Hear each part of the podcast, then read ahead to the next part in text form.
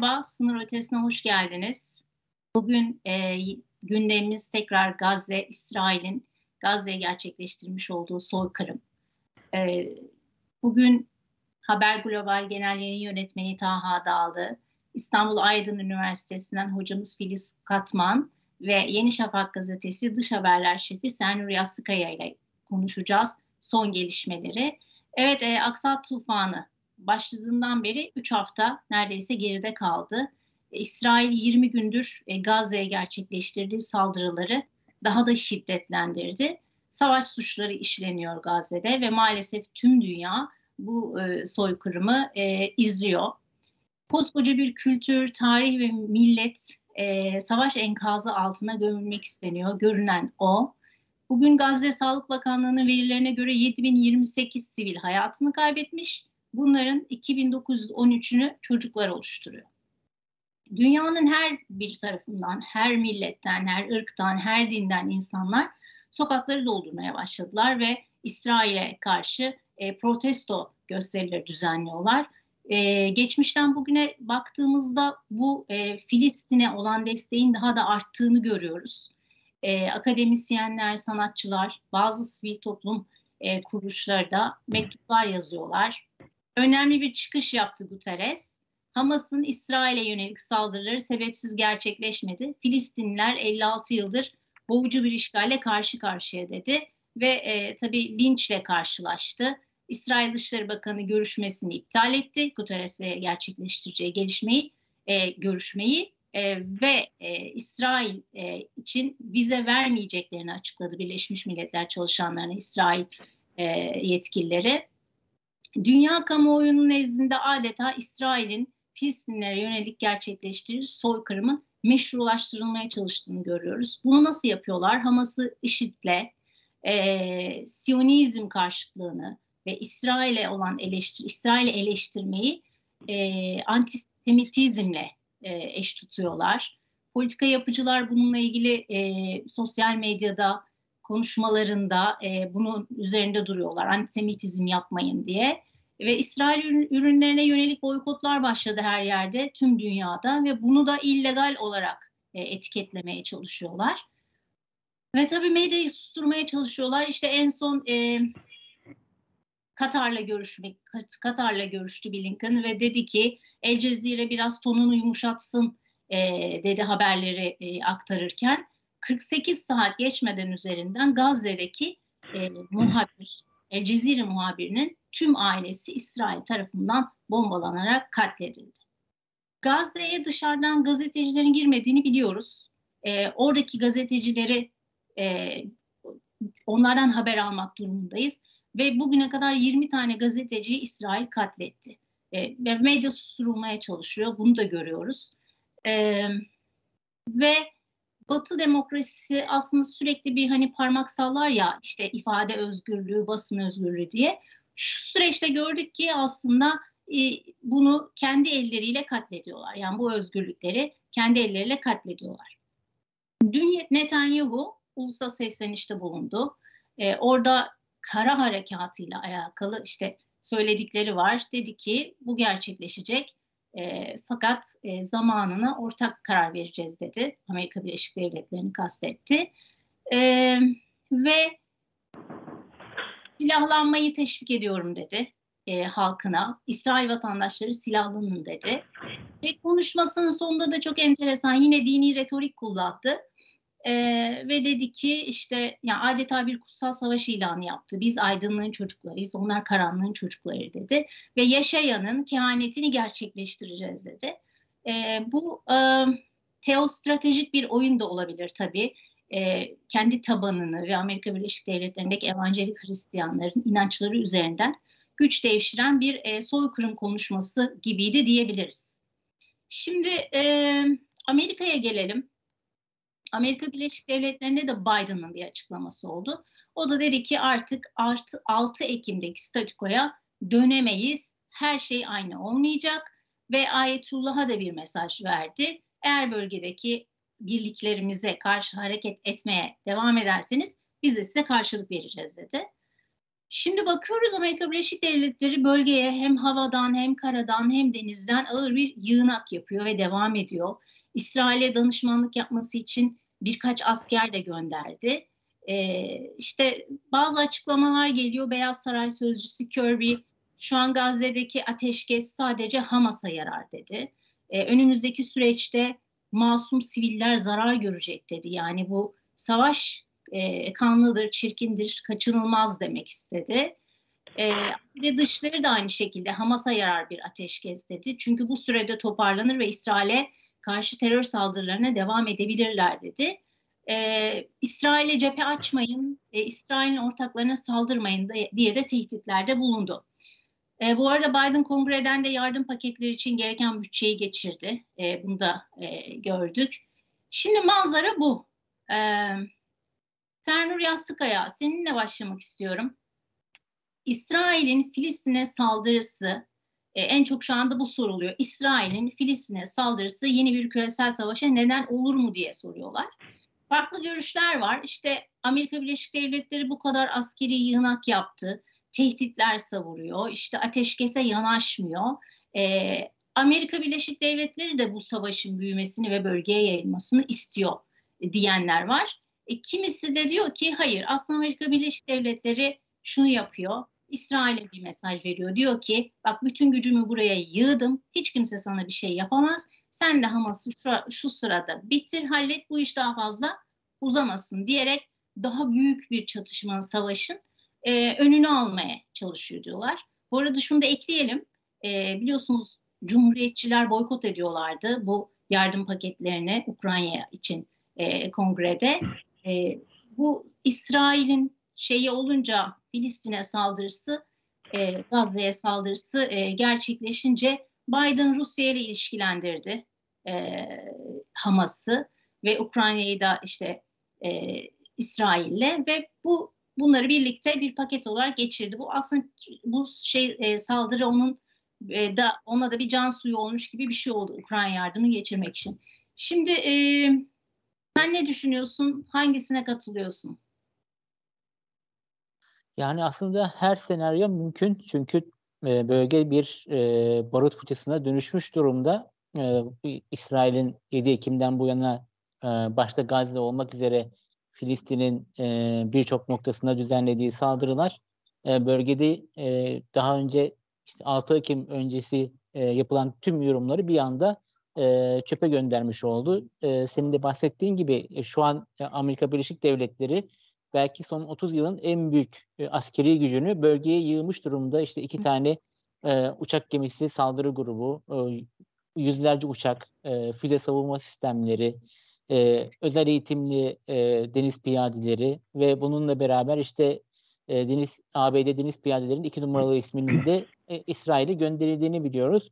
Bu çerçevede e, ABD'nin e, son dönemde Orta Doğu'yu daha ikinci plana attığına yönelik e, iddiaları bir kenara bırakarak bir kez daha Orta Doğu'ya tüm gücüyle geri dönmeye yönelik bir çaba içerisinde olduğunu söyleyebiliriz. Çünkü 7 Ekim öncesini hatırlayalım. 7 Ekim öncesinde başta Türkiye olmak üzere Suudi Arabistan, Mısır, işte Katar, Irak gibi ülkeler e, kendi aralarında e, hem yaşadıkları normalleşme süreçleri hem de kendi aralarında geliştirdikleri işbirlikleri süreçleriyle birlikte e, yeni bir e, dönemin kapısını aralamak üzereydi e, Orta Doğu'da. Bir anlamda e, bölge ülkelerinin kendi kaderlerini e, kendilerinin belirleyeceği ve bölgede e, istikrar ve barışı temin edebilecek bir düzenin kurma arayışlarının e, arttığı bir dönemdeydik. İşte Sayın Cumhurbaşkanı Erdoğan'ın e, bölge ülkelerine yaptığı ziyaretler, yine Suudi Arabistan'la İran arasındaki ilişkilerin normalleşmesi,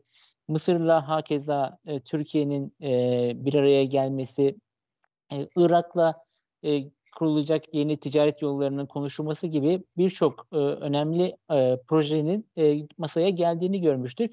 Ancak 7 Ekim'de e, 7 Ekim'den sonra yaşanan süreç ve İsrail'in e, daha önce hiç görülmemiş bir tarzda ve insanlığı ayaklar altına alacak bir e, şekilde Gazze'ye yönelik saldırıları ki işte son yapılan e, haberler var.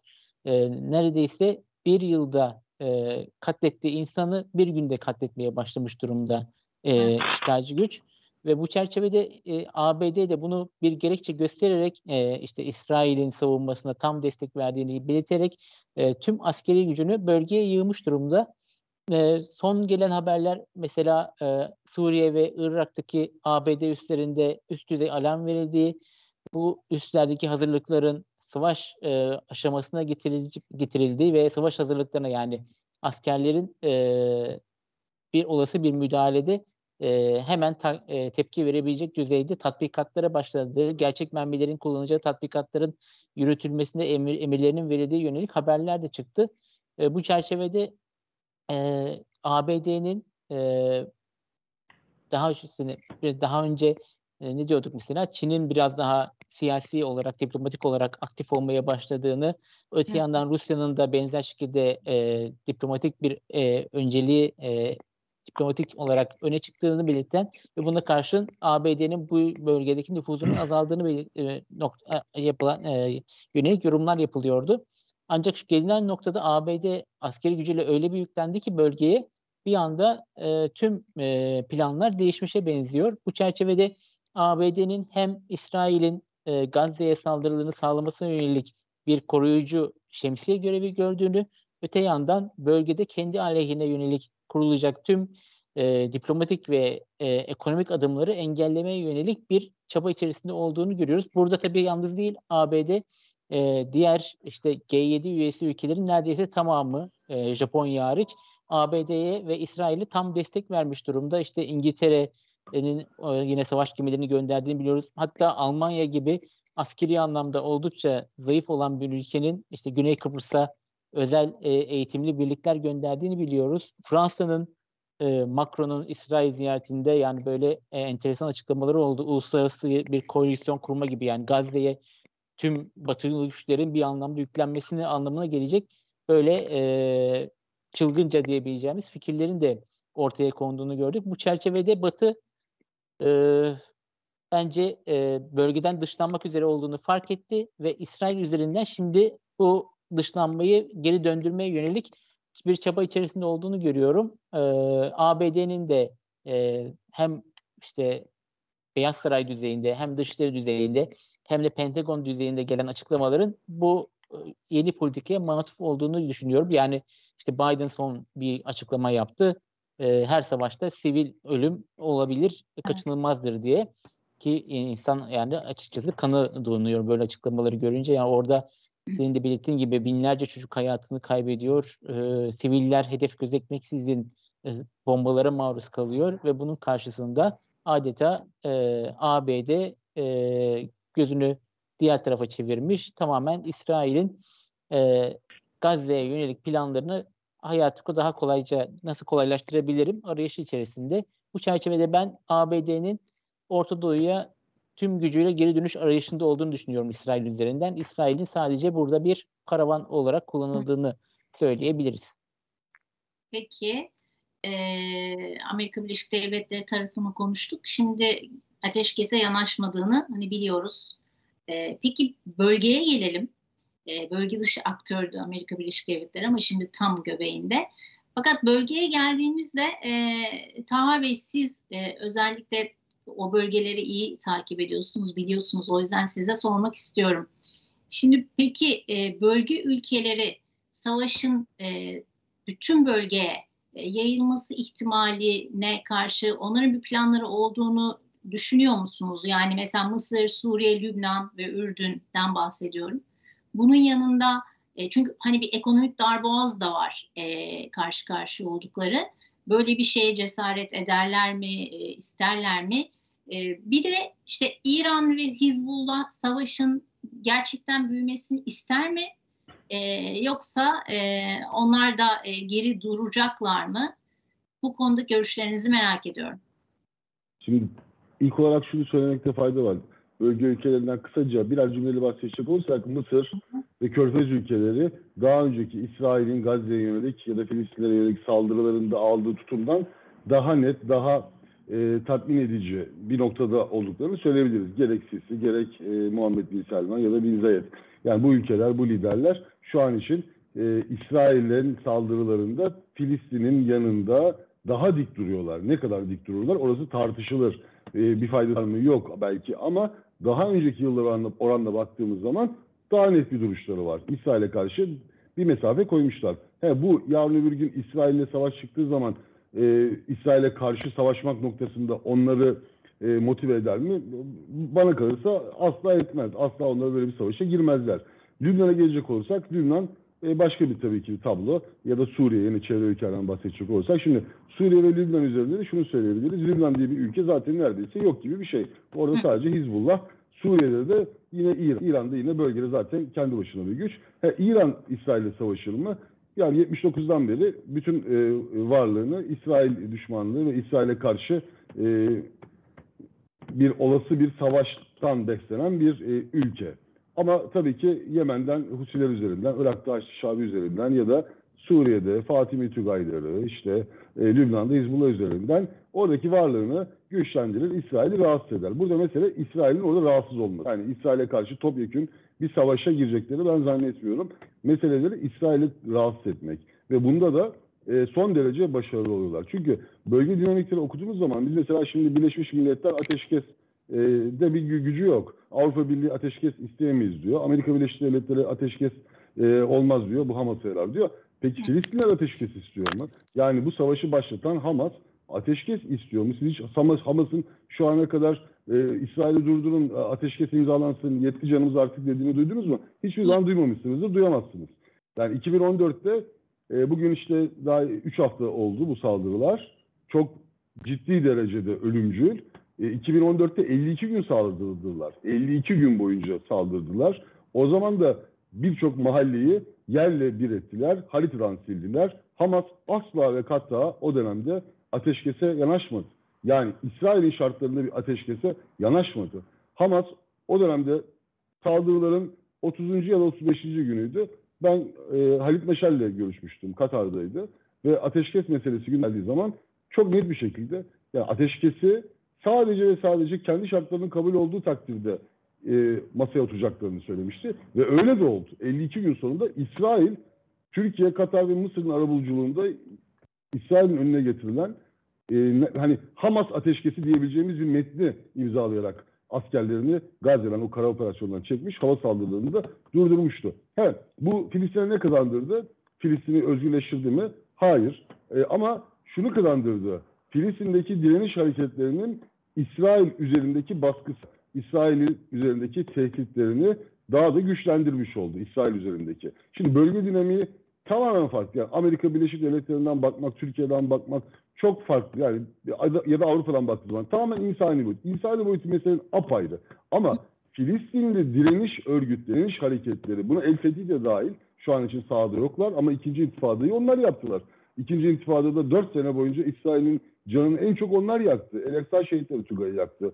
Yasser Arafat'ın El Fethi örgütü yaptı. 2004'te El Fethi kenara çekildi. Hatta Filistin yönetimi Mahmut Abbas İsrail'le bazı güvenlik anlaşmaları da imzaladı ve şu an için sahada değiller. Hamas sahada, İslami Cihat sahada. Ama bu demek değil ki yarın bir gün El Fethi sahibimiz. Yani orada bir intifada çıktığı takdirde bütün örgütler bir olacaklar. Ya da bu demek değil ki bugün Hamas'ın direnişine İslami Cihat destek veriyor ama El Fethi karşı çıkıyor. Hayır El Fethi de destek veriyor. Silahlı olarak vermeseler de onlar da sözlü olarak desteklerini veriyorlar şu an için bu direnişe. Hatta Filistin Halk Kurtuluş Cephesi daha solcu, daha radikal, daha marjinal diyebileceğimiz bir örgüt. Onlar da bu çatı içerisinde. Sadece bu İslamcıların meselesi değil yani Filistin'de direniş. Evet. Sadece Hamas İslamcıdır. Evet, e, El Fetih de sekülerdir. E, ama onlar da bu işin içerisinde. Ya da Halk Kurtuluş Cephesi solcudur. Hatta belki de ateisttir. Ama onlar da bu işin içerisindeler. Hepsi birlikte hareket ediyorlar. Gazze'de de zaten ortak bir mekanizmayla bu direnişi yürütüyorlar. Direniş diyoruz. Yani onlar da buna direniş diyorlar. Yani burada önemli olan onlar için İsrail'le bir anlaşma imzalamak değil. İsrail'in layık daim bir anlaşma yapıp da İsrail'in savaş uçaklarını geri çekmesi değil. Bugün, bugün çekse yarın tekrar gelecek. Filistin'deki Filistin halkının da çoğunluğunda bu bu gerçeklik duygusu var. Onlar da ölümden çok kaçmıyorlar, korkmuyorlar. Yani bugüne kadar Gazze'de Filistinli bir anne, Filistinli bir genç çocuk, Filistinli bir baba kim olursa olsun günlerdir izliyoruz görüntüleri. O görüntülere yıllardır alışıyoruz. 2006'daki plaj katliamından 2009'daki Gazze saldırılarına kadar 2012'deki saldırılar, 2014, 2021 saldırılarında. Hiç gördünüz mü Filistin'de ağıt yakanları? Evimizi kaybettik ya da çocuğumuzu kaybettik, şehitlerimiz var diye sevinirler, mutlu olurlar. Bu onlar Evet. için gurur tablosudur. Tabii ki insan olarak üzülüyorlar, ağlayan insan görüyoruz ama feryat figan yapıp da ortalığı yangın yerine çevirmezler. Hasbinallah ve ni'mel vekil derler. Onunla birlikte en fazla şuna isyan ederler. Ha neredesiniz ey Araplar falan diye e, insanların ağzından genelde o sloganları diyorsunuz, o röportajları diyorsunuz. Yani durumdan tabii ki memnun değiller. Kimse bu durumdan memnun olabilir mi? Asla olamaz. Ama o direniş duygusu 7'den 70'e bütün Filistinlerde var. Bugün Gazze'de görüyoruz. Yarın öbür gün Batı Şeria'da da görebiliriz bunu. Oradaki Filistinlerde de görebiliriz. Yani hiç kimse biz konforluyduk, biz bombalanıyoruz. Zaten orası abluk altındaydı. Zaten oradan çıkamıyorlardı. Zaten orası her zaman için bombalanma tehdidi olan bir yerdi. Ben olayı e, şey yapmak için, e, yumuşatmak için ya da olayı böyle sıradanlaştırmak için demiyorum. Ama onlar için bu tür saldırılar zaten sıradanlaşmış maalesef.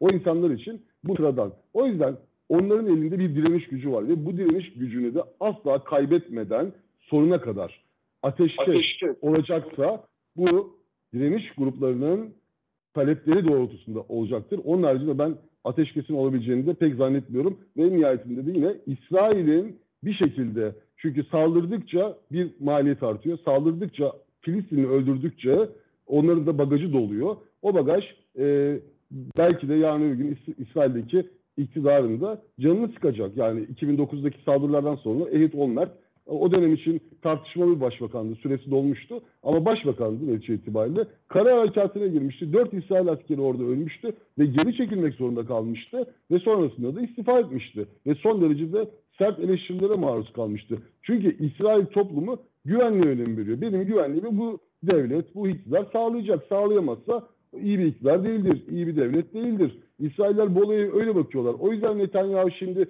dini sembolleri ön plana çıkartarak o kehanetler üzerinden oradaki konsolide etmeye çalışıyor tabanını. Çünkü o da en fazla yarısına yarar. Yani en fazla İsraillerin yarısını konsolide etmeye yarar. Sadece o ırkçıları aşırı sağcı, aşırı dindar kesimleri konsolide etmeye yarar. Ama kadar da orada dindar olmayan İsrailliler var. Dini, dini e, yaşantısı Netanyahu gibi olmayan belki de yarısı halkın öyle. Onlar için önemli olan güvenliktir. Tabii onlar da Filistinlerin düşmanı. Onlar da Filistinler ölsün isterler. Onlar, ama derler ki e, bizim canımız yanmasın, bizim başımız ağrımasın. Bunun sorumlusu kim? Hamas mı? Hamas'ı o zaman Netanyahu ortadan kaldıramıyorsa Netanyahu etsin. Yani onların bakış açısı böyle. Filistinlerde böyle bir bakış açısı yok. Ha, Evet. Filistinler yarın öbür gün iktidar kurduklarında, devlet kurduklarında belki kendi aralarında anlaşamayabilirler bu örgütler. Öyle bir gerçeklik de var. Ama şu an için saldırı altındalar, işgal altındalar ve hepsi bir şekilde anlaşabiliyorlar aynı çatıda. Bütün Filistinler A'dan Z'ye aynı çatıda buluşabiliyorlar. Hadi Gazze'den refahsızlığın kapısı açılsa gideceklerdi. Ben şu Filistinlerin Gazze'den e, ölüm pahasına olsa bile gideceğini ben zannetmiyorum. Çok belki azınlık bir kesim orayı terk eder. Filistinler zaten terk edecek olsalardı daha önce zorla gönderilenler bugün mülteciler Ürdün'de, Suriye'de, Lübnan'da onun haricindekleri hepsi kalmışlar orada.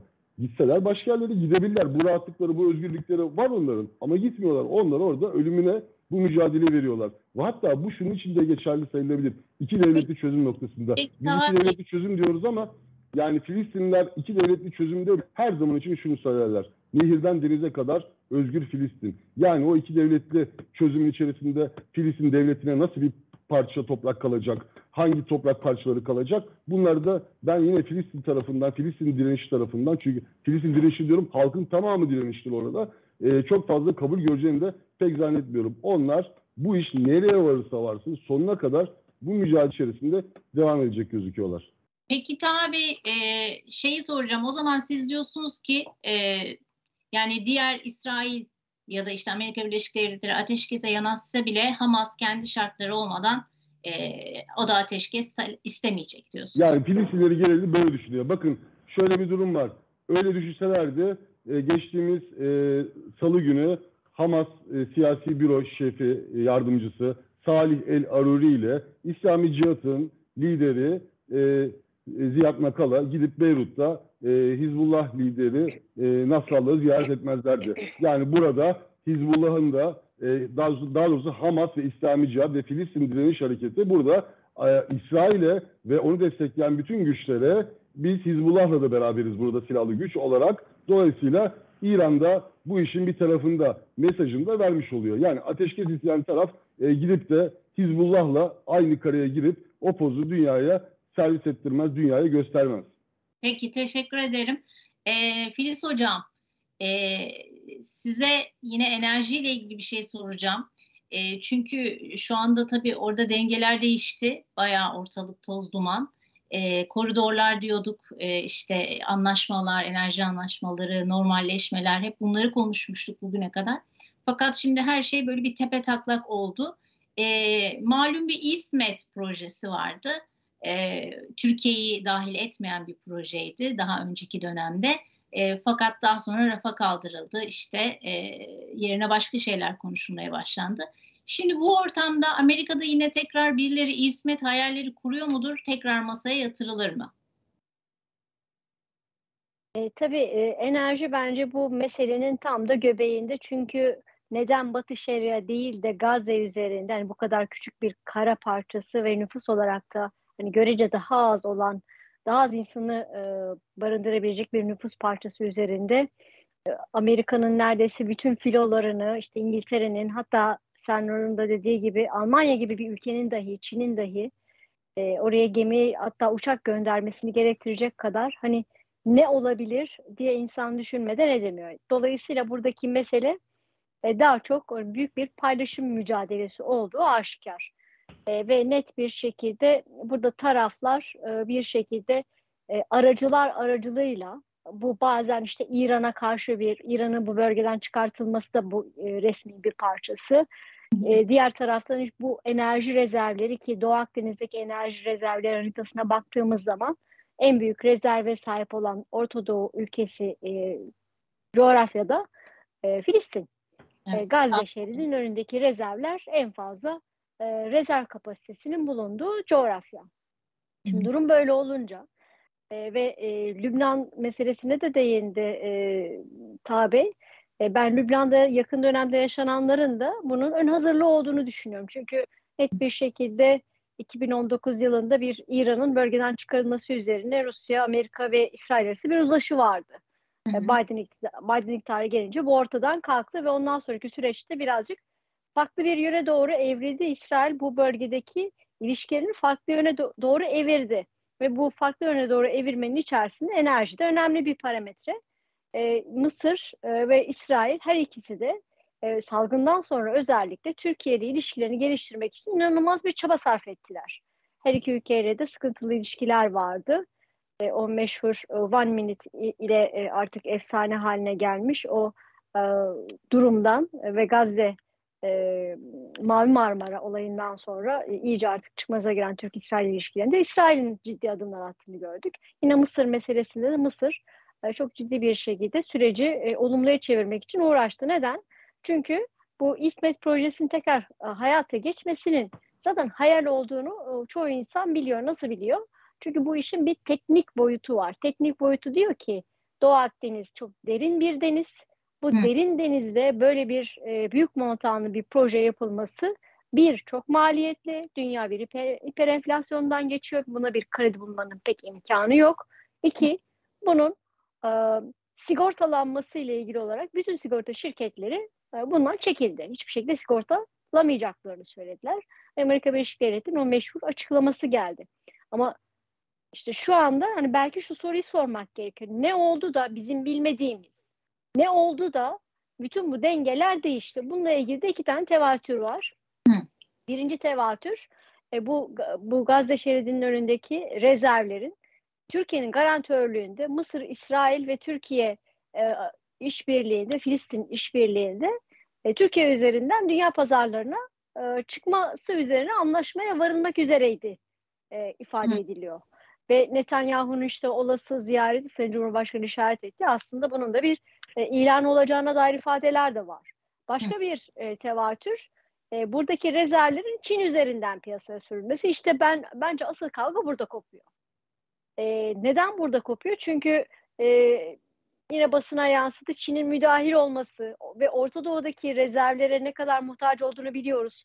Çin'in enerji güvenliğinde birincil coğrafya muhtaç olduğu coğrafya Orta Doğu coğrafyası ve o yüzden de tek tek Orta Doğu ülkeleriyle hem ikili anlaşmalar imzaladı hem de birbiriyle husumeti bulunan ülkeler arasında da e, bir tür ara bulucu e, rolü üstlenik işte Suudi Arabistan, İran e, başta olmak üzere e, anlaşmalar imzalamaya çalıştı ki bu bölge birazcık refaha ersin.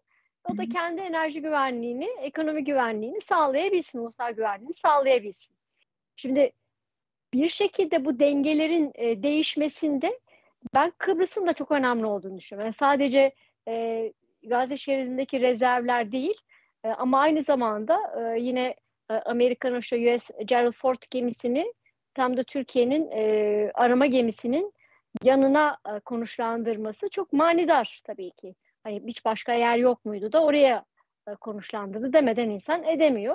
Hı. Ve hemen arkasından Türkiye'nin Navtex yayınlaması ki şu notu da düşelim. E, Türkiye zaten e, Ekim ayının başında e, 17 Ekim tarihinden itibaren burada arama yapacağını ilan etmişti. Yani Amerika'nın gemi göndermesinden çok öncesinde ve 7 Ekim olaylarının çok öncesinde bu planlama yapılmış. Türkiye orada arama yapacağına dair e, bilgiyi geçmişti. Şimdi böyle olunca ve arada da şunu da atlamayalım. Bir e, Türk İHA'sının e, siyasının düşürülmesi mevzu var Amerikan kuvvetleri tarafından. E, ve bu bu noktada Amerika ile Türkiye arasında bir gerginlik o tarihten itibaren zaten başladı. Bu 7 Ekim olaylarından önce. Şimdi, o kadar fazla böyle ardı arkasına e, eklemlenen olay var ki ben Hı. bu meselenin e, 7 Ekim'den itibaren alevlenen meselenin tek bir açıklaması olmadığını, bunun e, teknopol, e, teopolitik kısmının e, çok kuvvetli bir e, altyapısı olduğunu ki söylemlerde de bunu sık sık görüyoruz. E, Sayın Cumhurbaşkanı'nın dünkü açıklaması da buna işaret ediyor. Bunu bir hilal haç e, meselesine getirmeyin e, vurgusunu ben yine çok tesadüfen seçilmiş bir cümle olmadığı kanaatindeyim. Çünkü e, Netanyahu bu o, bu emelleri olan e, kitlenin arayıp da bulamayacağı bir lider. Ve bu kadar fazla e, karşı e, muhalefet olmasına rağmen yani bu Netanyahu gittiği zaman bir daha Netanyahu gibi bu hamleleri yapabilecek bir ikinci isim çıkar mı? Belki bunu plan, bunu düşünmüş olabilirler. Bunu harekete geçirmekte. E, ve çok net bir şekilde işte o tırnak içinde kullanışlı Tanrı'yı kıyamete zorlamak ifadesi var. Ve bu sadece aslında Yahudiler için değil ama Hristiyanın bir kesimde de e, yine bu şekilde e, radikal düşüncelere sahip bir grubun ki her iki grubunda şu anda e, bu iki ülkenin e, veya farklı ülkelerde e, temsilcilerin olduğuna dair ifadeler de var. E, neden bu kadar fazla şiddetin ve inanılmaz bir e, tamamen ortadan kaldırmaya yönelik bir hamlenin arkasında durabiliyorlar sorusunun e, tek açıklayıcı cevabı aslında bunun bir daha çok bir dini e, öğreti, bir inançla ilgili olarak bir e, sürecin tetiklenmesi olduğuna dair. E, yine bu bahsettiğimiz bu enerji meselesinde e, bir diğer e, unsur daha var. E, Türkiye'nin e, uluslararası hukuka dayalı olarak e, yaptığı terörizmle mücadele sınır ötesi operasyonlarıyla biliyoruz ki biz Kürt koridoru diye adlandırılan PKK, PYD, YPG'nin orada bir yapı kurmasının önüne geçildi. Ama şimdi yeni planın e, aslında bu koridorun e, İsrail üzerinden e, Doğu Akdeniz'e doğru e, bir hat şeklinde e, oluşturulmak üzere e, çalışmaların devam ettiği yönünde. Çeşitli yine haritalar e, yine gündeme geliyor. Şimdi bunu da yine bu bahsettiğimiz e, Türk e, İHA siyasının düşürülmesiyle beraber e, ele aldığımızda e, tesadüf olmayacak kadar e, büyük bir denk geliş e, var diyoruz. Ve Rusya'nın yaptığı açıklamalara bakıyoruz. E, Rusya çok ciddi bir şekilde e, bu batıdaki bu devletlere karşı bir direnç gösteriyor. Çıkarılmak istenen e, karar tasarılarına karşı geliyor, veto ediyor Çin'le beraber. Ve yine unutmayalım e, geçtiğimiz sene Ukrayna saldırısından hemen 20 gün önce Pekin Olimpiyatları sırasında bu iki ülke mevcut uluslararası sistemin sürdürülebilir olmadığını ve bu iki ülke e, bu sistemi değiştirmek için e, beraber hareket edeceklerini ilan etmişlerdi ve şu ana kadar e, bunun karşıtı pek de bir durum görmüyoruz aslında. Yakın dönemde bu Filistin meselesinde olduğu gibi bir sanki bir Batı bloğuyla Rusya ve Çin'in oluşturmaya çalıştığı bir blok arasında bir gizli bilek güreşi yaşanıyor e, ve bunun yaşandığı coğrafyalar e, Balkanlar dedik, e, Ukrayna dedik, Güney Kafkasya dedik. Anlaşılan o ki Orta Doğu'da bu coğrafyalardan bir tanesi ve bu ateş Doğu Akdeniz'e doğru ilerliyor. Ve bu Doğu Akdeniz'de e, olası bir e, çatışma nereye gider sorusuna e, dün e, Rus tarafından gelen bir haber aslında damga vurdu diyebiliriz. Bir nükleer deneme, e, nükleer patlama denemesi yapacağını duyurdu Rusya. Şimdi bu aslında net bir şekilde kılıcını çekmek karşı tarafa hani e, ayağını denk al e, mesajı vermek demek. E, bu enerji meselesinde Ukrayna'da ne, ne yaşandığını gördük. Oradaki denklemin nasıl değiştiğini gördük. Şimdi buradaki rezervlerin Avrupa'nın enerji güvenliğini nasıl rahatlatacağını biliyoruz. Doğu Akdeniz'deki rezervlerin Türkiye üzerinden Avrupa'ya ulaştırılmasının e, Avrupa'yı ne kadar rahatlatacağını biliyoruz. Rusya bunu ister mi? Net bir şekilde istemez. Demek ki Rusya o zaman çatışmanın devam etmesini ister. Buradaki rezervlerin çıkmasını pek istemez. E, Çin'in tek kuşak tek yol hattı da tesadüftür ki deniz hattı da yine Doğu Akdeniz üzerinden, Süveyş kanalı üzerinden, Doğu Akdeniz üzerinden, Kıbrıs'ın yanından, e, Ege üzerinden Yunanistan'a varıyor. Şimdi o kadar fazla kavşak noktası var ki Doğu Akdeniz'de birleşen. Buna bir de e, bu e, teopolitik dediğimiz e, dini öğretilerle e, işte Armagedon diye adlandırdıkları işte Tanrı'yı kıyamete zorlamak diye ifade edilen işte iki yer arasında vaat edilmiş topraklara e, yerleşim gibi ifadeler barındıran ve hatta e, yakın dönemde yine e, düşen bir haber daha bir bilgi daha var. E, İsraillerin e, Ukrayna Savaşı'nın Ukrayna e, meselesi çıktıktan sonra çok ciddi bir şekilde burada toprak edindiklerine dair ve onun bir B planı olarak e, tutulduğu, or, oraya yerleşmek meselesinin e, tutulduğuna dair ifadeler de gelmeye başladı ki yine dün e, haberlere düştü. Ukrayna üzerinden silah temin ettiklerine dair ifadeler de var. Şimdi hemen bu iki Dekim meselesinden sonra İsraillerin apar topar hiçbir Batı ülkesine değil ama Türkiye'ye gelmesi e, burada da bir acaba sorusunu gündeme getiriyor. Neden e, başka ülkedeydi buraya tercih ve bu Ukrayna meselesiyle Ukrayna'dan toprak aldıklarına dair e, haberler de eğer e, doğruluk kazanırsa e, orada e, Zelenski'nin bu anlamda çok ciddi destek olduğuna dair ifadeler var. E, kendisinin kökeninde yine burada hatırlatmakta fayda var. Şimdi o, çok fazla girift meselenin aynı yerde gelip düğümlendiğini görüyoruz. Nedir bu aynı yer? Bir, bu bir teopolitik çatışma, belli amaçlar olan, evet. tırnak içinde ulvi amaçları olan. İki, büyük güç mücadelesinin bir parçası ve bu, burada e, vek, vekil, vekalet kullanılıyor. Üç, İran'ın bölgeden çıkartılması ile ilgili çok ciddi bir hamle var, bir koalisyon var. E, ve dört, bu işin e, belki de bel kemiklerinden bir tanesi de Gazze şeridinin hemen önündeki çok büyük rezervlerin çıkartılması ve Türkiye'nin e, Güney e, Kuzey Kıbrıs Rum yöne, Kuzey Kıbrıs Türk Cumhuriyeti'nin ve Türkiye'nin Doğu Akdeniz'deki e, haklarını e, koruma mücadelesi hepsi aynı yerde düğümlendiği için ben bunun tek bir açıklaması olmadığını ama birden fazla yere tırnak içinde hizmet eden ama senin de ifade ettiğin gibi binlerce ismin, binlerce çocuğun, binlerce Filistinlinin e, hayatına mal olan ve bunu da hiçbir şekilde e, utanmadan bunu e, siviller de ölebilir diye ifade edebilecek kadar artık evet. yoldan çıkmış bir e, döneme denk gelmiş durumda. Ben bu sadece bir birkaç cümle e, hocaya destek e, vermek istiyorum şu sözleriyle ilgili. Bu din savaşları çıkarma noktasında Netanyahu için kullandığı ifade Netanyahu o kitlenin arayıp bulamadığı bir lider dedi. Gerçekten de öyle. Çünkü Netanyahu ikinci başbakanlık dönemine 2009 yılında başladığında Mescid-i Aksa'ya ki Yahudiler için, o dindar Yahudiler için son derece önemli ve orada bulunma sebebi olan, bütün motivasyon kaynağı olan bir yerdir. Netanyahu 2009'da baş, ikinci kez başbakan olduğunda Mescid-i Aksa'ya bir tane Yahudinin girmesi bizzat İsrail tarafından da yasak kabul edilen ve İsrail polisleri Mescid-i Aksa'ya biz Müslümanları girerken alıyor ya Fatiha okuturlar ya işte Müslüman mısın değil misin diye. Çünkü gayrimüslimin girmesi gayrimüslimin girmesi yasaktır. O nedenle Yahudileri de içeri almazlardı. Hristiyan evet. turistler gelirdi onları da almazlardı. İlk kez o yasağı kaldıran, e, o uygulamayı kaldıran e, Netanyahu olmuştu. Onun partisinden, Likud partisinden Moshe Feynman adlı bir milletvekili ilk kez Mescid-i Aksa'ya girdiğinde İsrail askerleri tarafından gözaltına alınmış. Sonrasında Netanyahu o serbestliği Yahudilere, dindar Yahudilere tanımıştı ve 2009'dan bugüne geldiğimiz zaman o iş bayrak yürüyüşlerinin Mescid-i Aksa'da yapılmasına kadar ilerledi ve sinagog sayısı da Mescid-i Aksa çevresindeki sinagog sayısı da son derece arttı Netanyahu döneminde ve tabii ki e, rahmet kapısına yönelik saldırılar ki o da yine e, Netanyahu'nun o kitlesinin en büyük motivasyonlarından bir tanesidir. Çünkü Mesih geldiğinde Zeytin Dağı'na rahmet kapısından Kudüs şehrine girecektir. Yani kıyametin kıyametin gelişini hızlandıran noktasındaki inanca dair olan bütün ritüellerin önündeki engelleri kaldıran, tek tek kaldıran bir isimdir Netanyahu. Peki teşekkür ediyorum hepinize.